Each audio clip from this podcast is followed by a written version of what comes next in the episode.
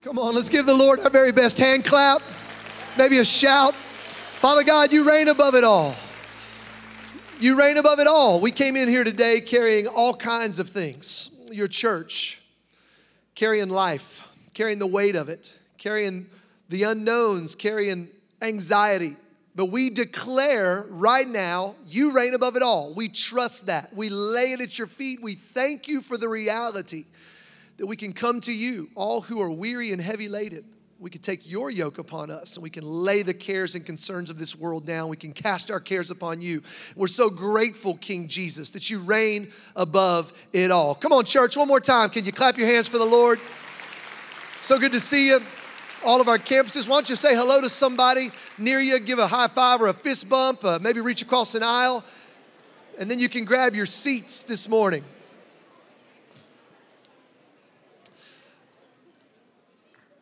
You look great, church. If you're joining us online, we're so glad that you're here. If you're new with us in New Spring, we're so glad that you're here, and I hope you've been welcomed. And I'm not preaching today. I'm excited today uh, to be able to introduce to you in just a moment someone who is that you're going to love. But here's what I wanted to say out front: is thank you guys, church, for praying for our team that was headed to the Ukraine and Poland border this week. We had two pastors that are coming back later this week that have been over there all week long, and they've been. Uh, really doing an incredible work. We're going to share more details about that with you in the days ahead, and we're going to be assessing the team that potentially we could take back over there and partner with them. But, church, I just want you to know we didn't have to stop and pause and, and get all you guys around a Sunday service and take up a special offering. We were able just to respond like the church because you guys do such a faithful job of just giving your tithes and offerings. And we were able to bless so well this week a church in Poland that's right on the border. And so, church, I just want you to know thank you. Thank you for the way that you give. Thank you for the way that you pray. And uh, we'll be keeping you updated more on that in the days ahead. Next week, we're going to start a brand new series on men of God. So, men, I hope you're here for it. Ladies that love men, I hope you'll get your husbands, your sons, your fathers here for it. I get to kick off next week's series uh, as we begin that, and that's what we're going to be in until we get to Easter. Five more weeks until Easter, church. Can you believe that? Five weeks until Easter. But today, you're going to get to hear in our conclusive week of the Everyday Church series from a man of God. And this man of God is a guy that you uh, probably don't hear up here often. This will be the first time he's ever preached here on a, on a Sunday morning. You've seen him before because he's one of these heroes behind the scenes.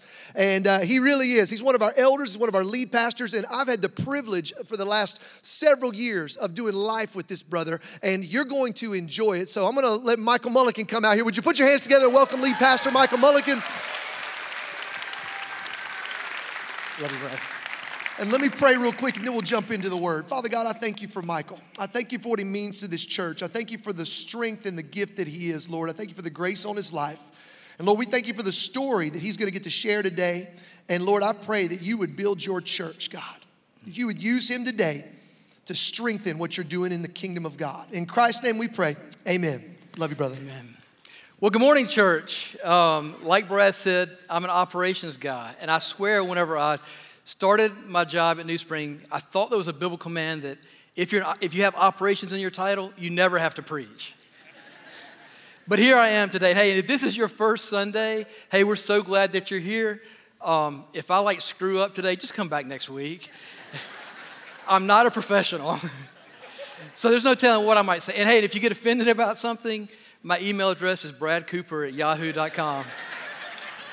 Just kidding. Don't, I don't know whose email address that is. Don't, uh, don't, uh, d- don't email them. But hey, so I am happy to be here today with you guys, and I'm excited to be able to, to share with you guys a story that God's been building through our church really since its existence. But before I get started, I really want to take this opportunity to be able to introduce you to my family. So we're a family of six, and I am pretty good with numbers.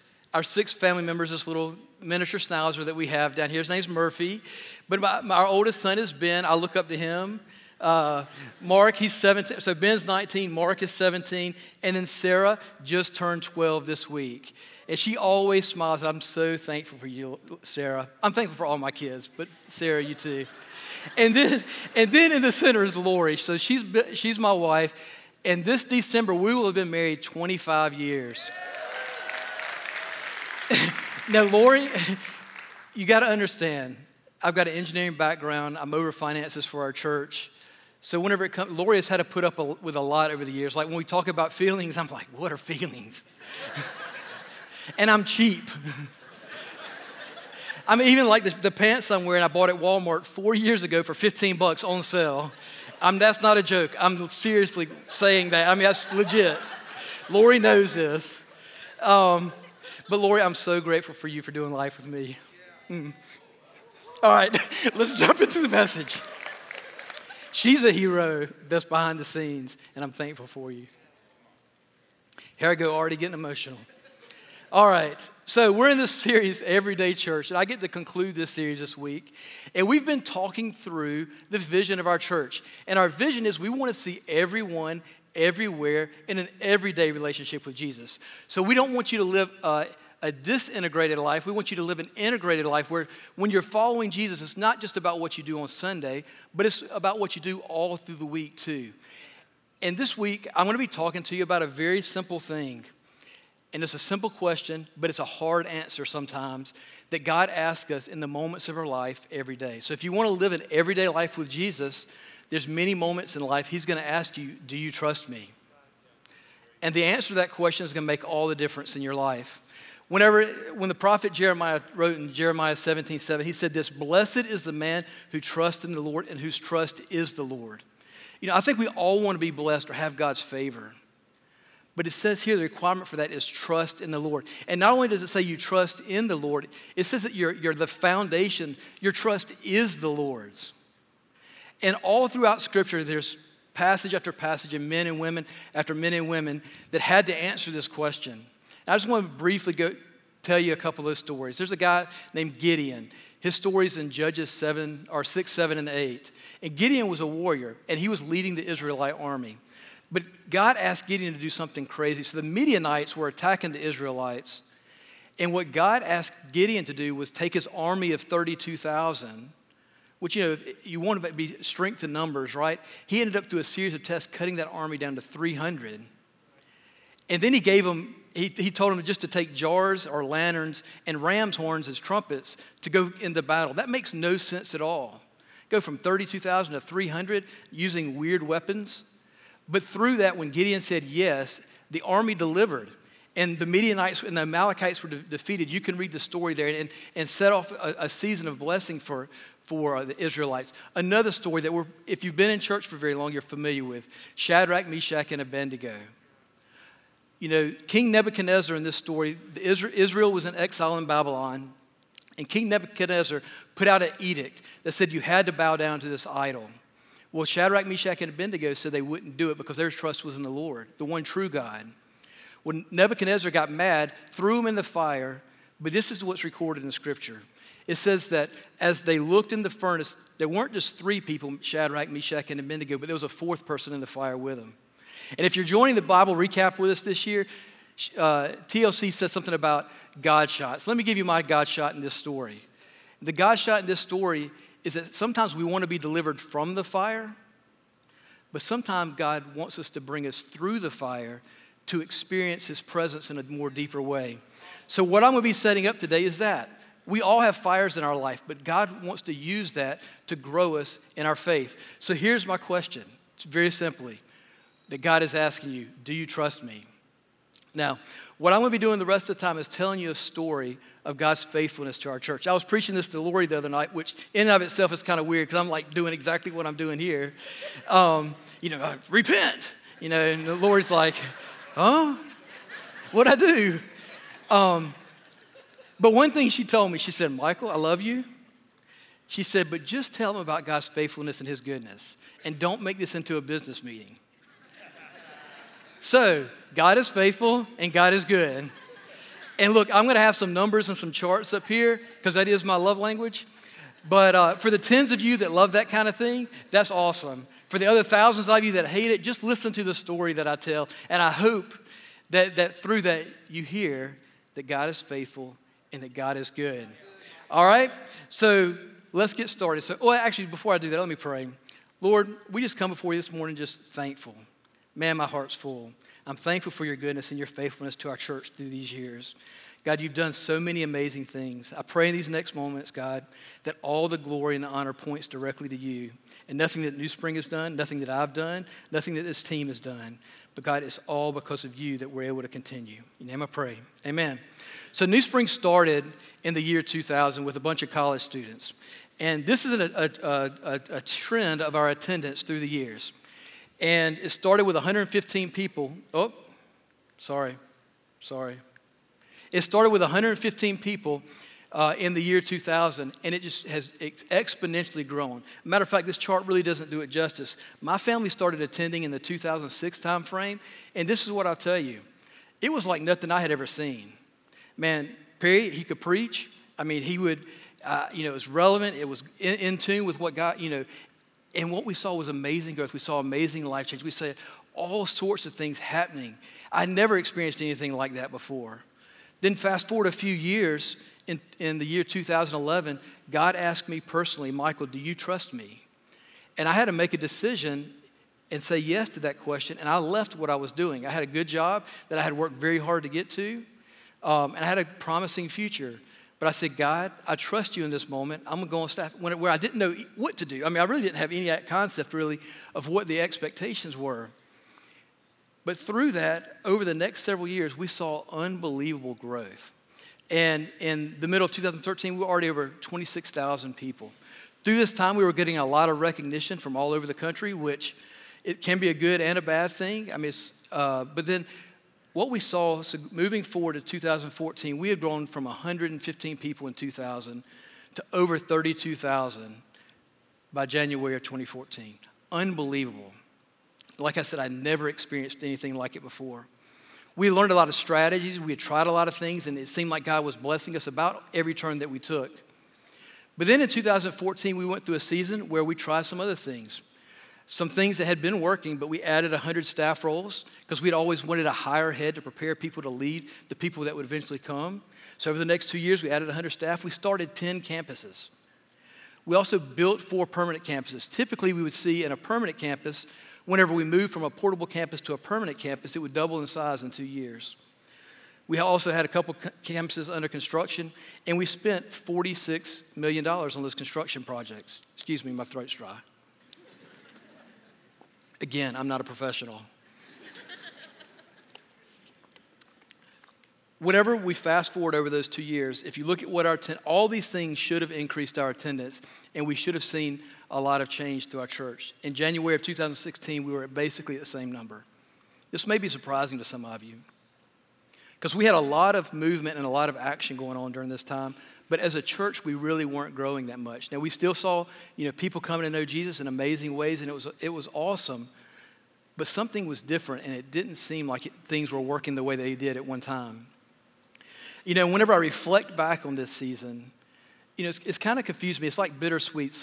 Parts of it I love, parts of it I'm look back and I'm like, man, God, why were we making some of those decisions? Because I really do believe, I mean, we had good intentions in our heart. We just wanted to see people, we wanted to grow so more people could meet Jesus. We wanted to grow so more people would grow in their faith. But the reality is, whenever I look back over this season, there were things that we did too that were kind of divisive. Either people loved us or they hated us. There weren't really people in the middle. And some people would hate us, come and visit, and then they'd love us. And some people would love us, come and spend a little time, and then they hate us. I mean, it was, it was the weirdest thing. But during this season, as I read through Revelation, there's several letters that are written to churches. There's seven letters written to seven different churches in Revelation.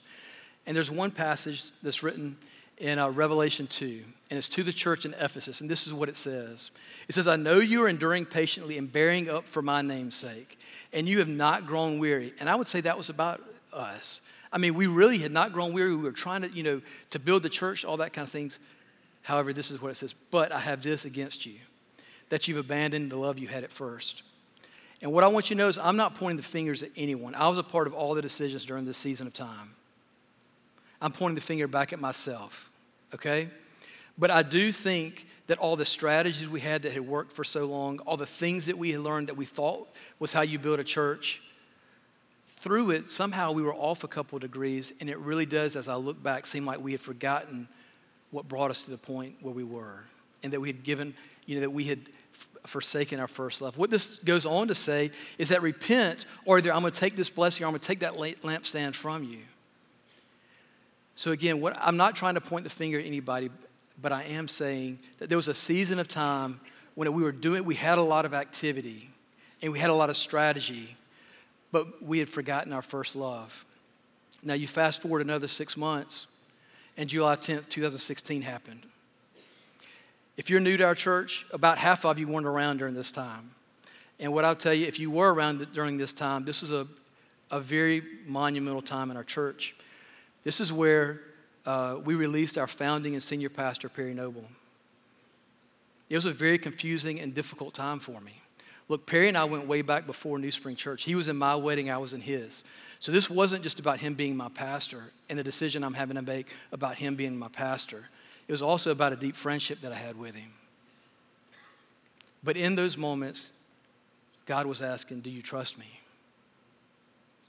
And as difficult as a decision as it was, whenever I looked at Scripture and I tried to reconcile what was going on in his life when it came to his attitude toward his marriage or his attitude toward accountability, we had no choice but to make the decision that we did. And it was very difficult, but God was saying, Do you trust me? Now, look, I'm a numbers guy, you know, and I know what happens in a situation like this, typically. There were a couple other churches, nobody that was as large as us at 32,000 that had ever experienced this, but there was a couple other large churches that had. Some of them no longer existed. So I knew that the decision we were making had tremendous ramifications potentially. So we met with our leaders the week after that, and we sat down with them and we tried to encourage, answer questions, all, that, all those sorts of things that you would do in a situation like this. But there was also, I sat down with them and I said, hey, look, if our giving goes down 5%, this is the plan. If our giving goes down 10%, here's the plan. 20%, 30%, here's the plan. I at least wanted them to know that we've thought through this and we had a plan. But I, you know, you don't never want to end a meeting like that, right? I mean, you want to give people some like hope. um, so, so I asked, I asked people there. I was like, look, history would say that other organizations this has happened to, it would, you, would, you would say attendance is going to go down, giving is going to go down, all that kind of thing. But I said, can we be different? Right? I mean, God's in this. Can we do something and can we be different? Well, over the next six months, our attendance dropped 30%. So we weren't different. We went from th- over 32,000 to 21,000 in a matter of five or six months. In addition, the number of givers that we had our church dropped from 9,200, 9,300, down to less than 7,000 when you're over finances for a church, this isn't a good trend that you want, right? In addition to that, all the growth and all the things that we had done had amounted to $45 million in debt. This debt had to be, we were, under, we were doing something that was kind of like temporary financing that we had worked out with the bank. It had to be refinanced at the end of this year. Well, the bank comes to us and said, We're not going to refinance you, or we're not going to give you permanent financing. But we will extend it for 18 months just to see if you guys make it. So, like I said, whenever you're over finances for this church, this is a difficult season to be in, right? You know, whenever I think back through this time, when I think back through this time, all I could do many mornings was just get up, read my Bible, ask God to help. Next morning, get up, pray, ask God to help. Tell Him how I was feeling. I'm like, God, it wasn't supposed to be this way. Look at what I left, right? I mean, there were times when I'd be angry or mad at God, just trying to say, God, it wasn't supposed to be like this. Why are you letting us go through this? This doesn't make any sense. You know what he's asking me in those moments? Do you trust me? You know, and your situation may not be what our situation was, but you know, maybe there's things going on in your mar- marriage, and you're like, God, this isn't the way it's supposed to be. I mean, maybe things in a business or in a job, God, this isn't the way it's supposed to be. Maybe last week you were at the doctor's office and got some report, God, this isn't the way it's supposed to be. My encouragement to you is that get up tomorrow morning, ask God to help. Read, read your Bible, read Scripture. As He speaks to you, write it down. Get up the next day, read your Bible, ask God for help. If He says something to you, write it down. One thing I'd also encourage you don't isolate yourself. One thing I'm so thankful for is that we had a staff that was unified and a leadership team that was unified. If it had splintered, it would have been very difficult for our church to move forward. But our staff was unified. So I had people I could come in and tell my feelings to. And there were people that I could come in and talk openly and honestly about what I was felt, felt like I was hearing from the Lord. And they could either confirm or not. So please don't isolate yourself if you're in a season like that. But in those moments, whenever it feels like everything is going in the wrong direction, as I was in my quiet time, I felt like the Lord spoke and, and confirmed it through the lead team three things for our church when it comes to our finances. Number one, that we were going to start giving 10% away to other organizations. Up to this point, we've been giving about 3% away. Now, those other charts I just showed you a minute ago, everything going in the, in the wrong direction, this seems like the absolute not the thing that you would do. As far as in the way as a finance person you would think that you would need to give more away whenever we're going through some of the most difficult times we ever have as a church. But it wasn't about the money it was about control. And it, and it was god tell, asking us do you truly trust me? And am i in control or are you in control? So we started doing this. Um, the next thing was no new debt. Well honestly this one wasn't too bad. Nobody was going to give us any money anyway I'm just being honest. But at some point, hopefully, we would turn the ship around. And uh, whenever it came to trying to get some of our campuses into buildings, I really felt like God was leaning and saying, Trust me for the provision. Then the third thing is, and I like this one because what cash flow is means that you had money left over at the end of the month from your income versus minus your, minus your expenses.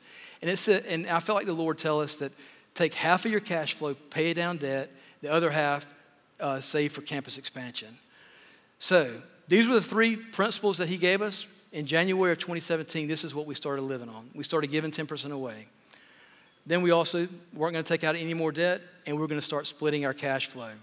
There was one other thing I heard in these moments that to me seemed impossible. And this is what I heard New Spring will be out of debt in seven years, or within seven years. Now, in the moments that we, I mean, like if I take you back to that time, look, I'm getting emotional a little bit while ago just because I can remember what it was like. It's like this didn't make any sense to me. It's like, am I really hearing from you, God? So I go to the lead team and I say, hey, this is what I hear. And I don't know if it's right or if it's wrong, but let's test it and let's see what happens.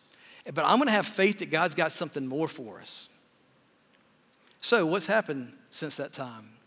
We started in January 17th, start giving uh, 10% away. Do you know that we've given money to over 640 or 643 organizations? i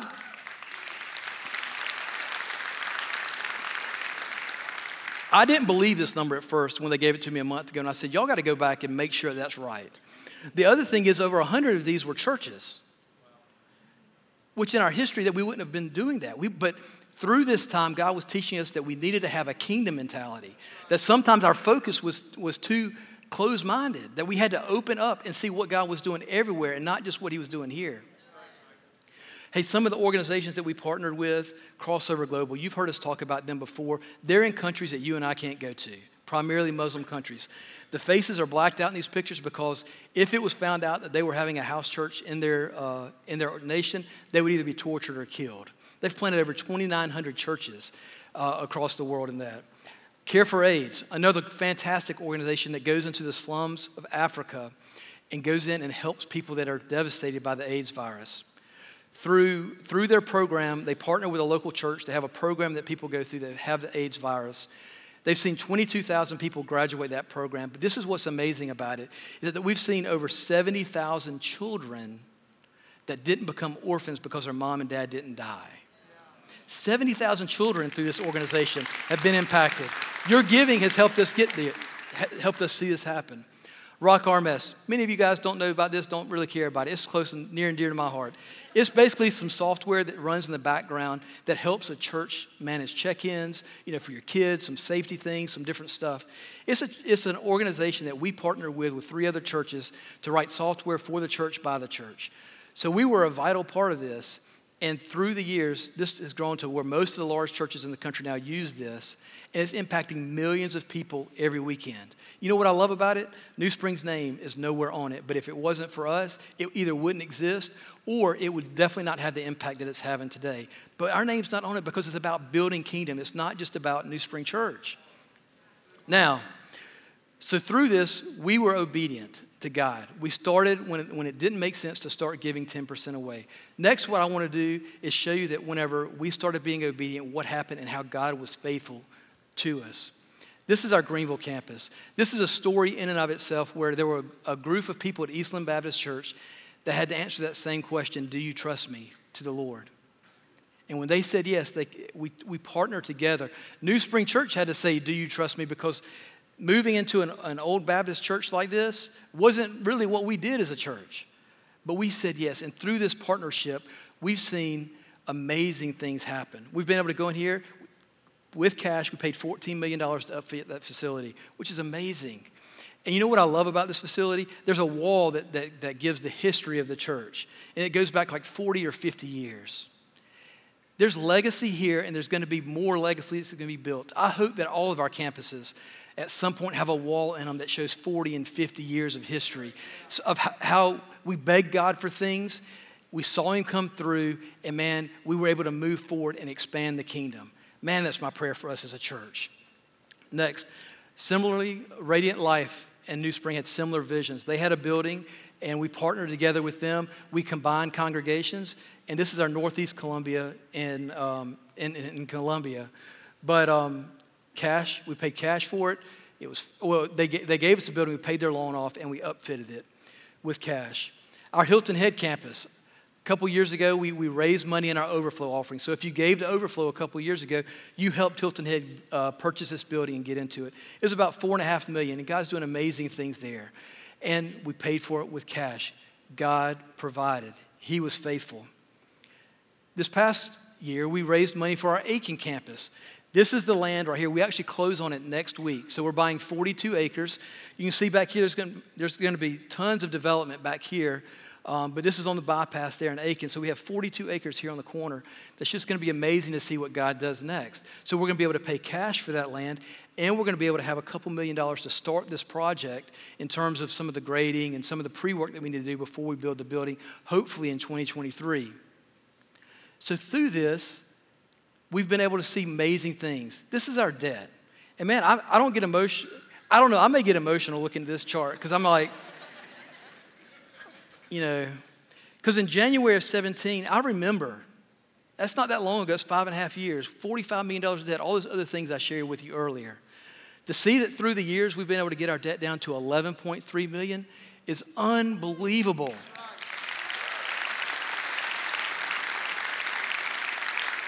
Unbelievable. And you know what? It started with a question Do you trust me? And us saying yes. But it was more than that. It also started with this number here 10%, where God said, Do you believe me? And you, is your trust going to move into just something that you say to something that you do? And as a church, that's what we did. There's no command in Scripture that says a church needs to give 10%. There is for me individually, but not for a, a church. But we felt like it was so important for us to show God that we trust you in, our, in the situation. You know, the other thing it did when we gave away 10%, we had to look hard at the other 90% that we had. Because if we didn't manage it well, this could be, have been a different story. So we had to set up parameters for how we were going to do our staffing costs, how our ministry costs were going to operate. And we've worked hard on the expense side of the equation too through this season to be able to see. But I also want to thank you guys that give. Because of your generosity, We've been able to see these things happen in our church. Without you, it wouldn't have been possible. Now, where do we go from here? In 1999, a group of college kids got together and started New Spring Church. When they were getting together, they were talking about what New, New Spring's name should be. It was a guy named Terry Wood that brought this passage of scripture and said, maybe New Spring would be a good name for our new church. This is what it says Remember not the former things, nor consider the things of old. Behold, I am doing a new thing. Now it springs forth. Do you not perceive it? I will make a way in the wilderness and rivers in the desert. When I look at that and think that God gave this verse to him, in 1999, and I look how prophetic that is for where we are today. I mean, I'm blown away what God's been doing in our story. Because all those things I just showed you is where He's made a way in the wilderness and rivers in the desert. I mean, it's amazing. He's always, He's been continually doing new things inside of our church. You know, whenever I see here, it says, Do you not perceive it? I don't know where you are with our church right now, but let me tell you, I'm more excited about the future of our church today than I ever have been in the history of our church. And I don't know if you perceive it or not, because we this series we've talked about numbers, but literally we don't talk about numbers very much anymore. But do you know last year we had 870 people baptized?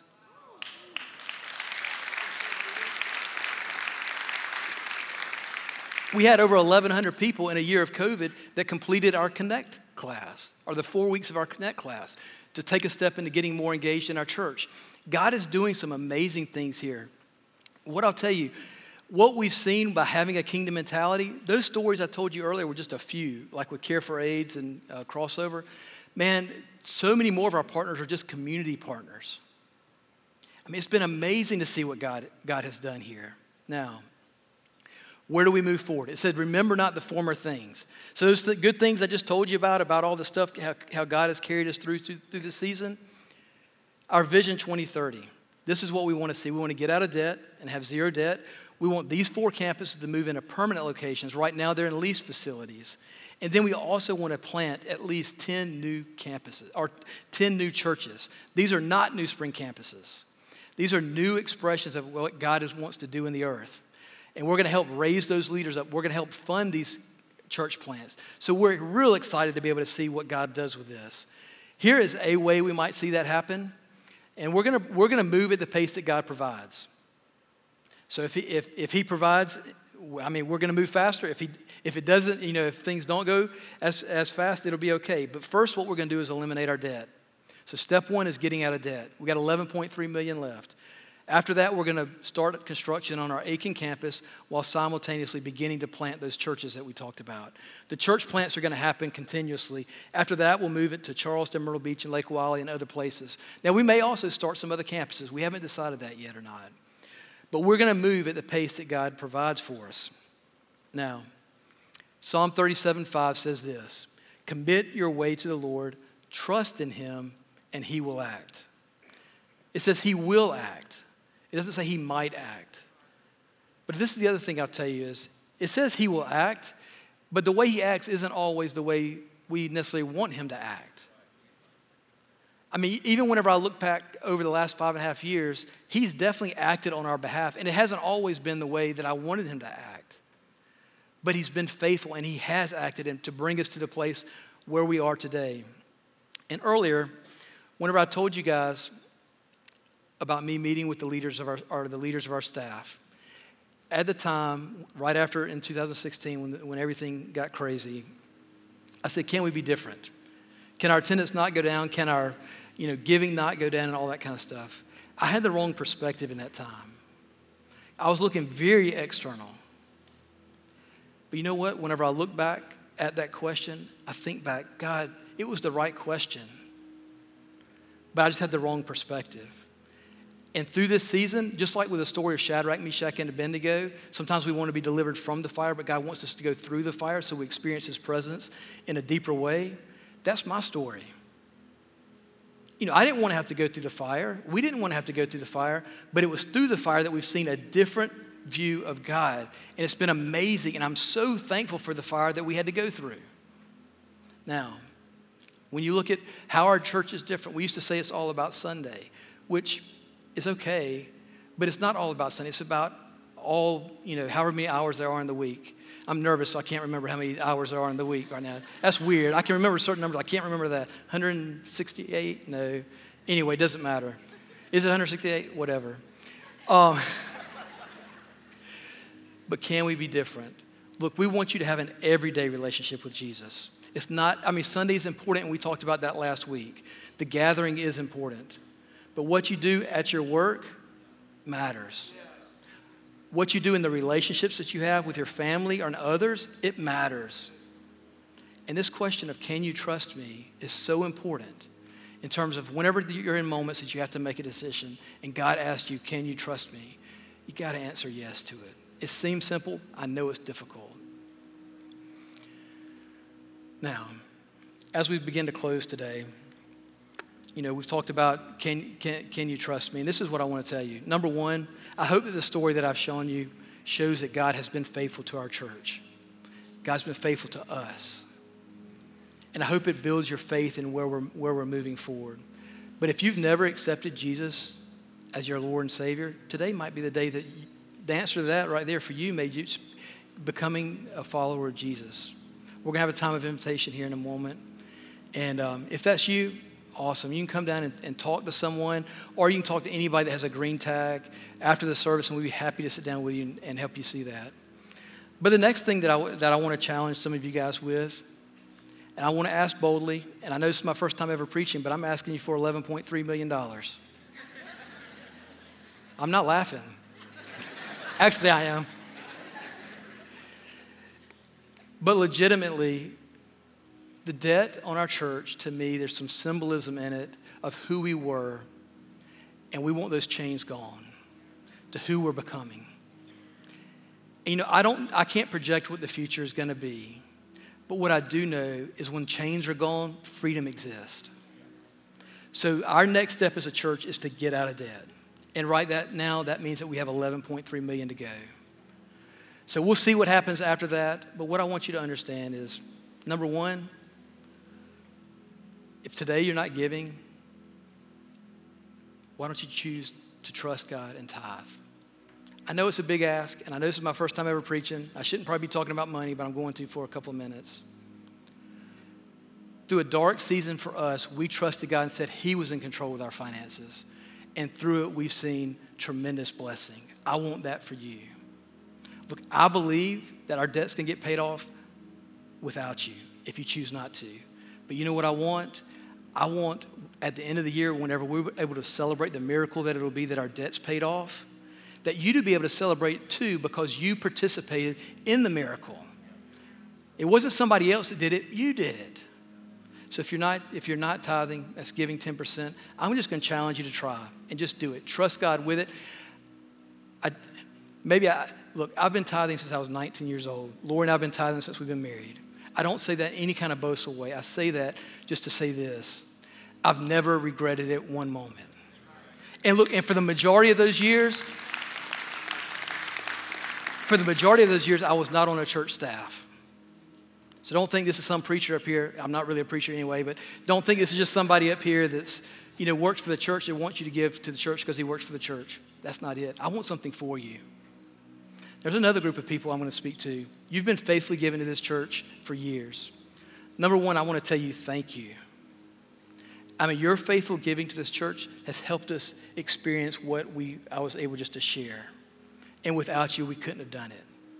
And from the bottom of my heart, I say thank you. Man, I'm, I'm grateful to be able to be a part of this staff. I mean, it's an honor and a privilege. Man, my voice is changing. That's weird. But it's an honor and a privilege to be a part of this staff. And thank you for being generous to us and for giving and helping us through the season that we've been through. What I'm going to ask you next, though, is would you consider sacrificing something to help us get out of debt? I don't know what that is for you. But over this next season, would you increase what you give each month to help us get out of debt until we get out of debt? What I can promise you is when we're out of debt, all the money we've been using to pay down debt is going to go to doing those other funding those other things for Vision 2030. But would you sacrifice?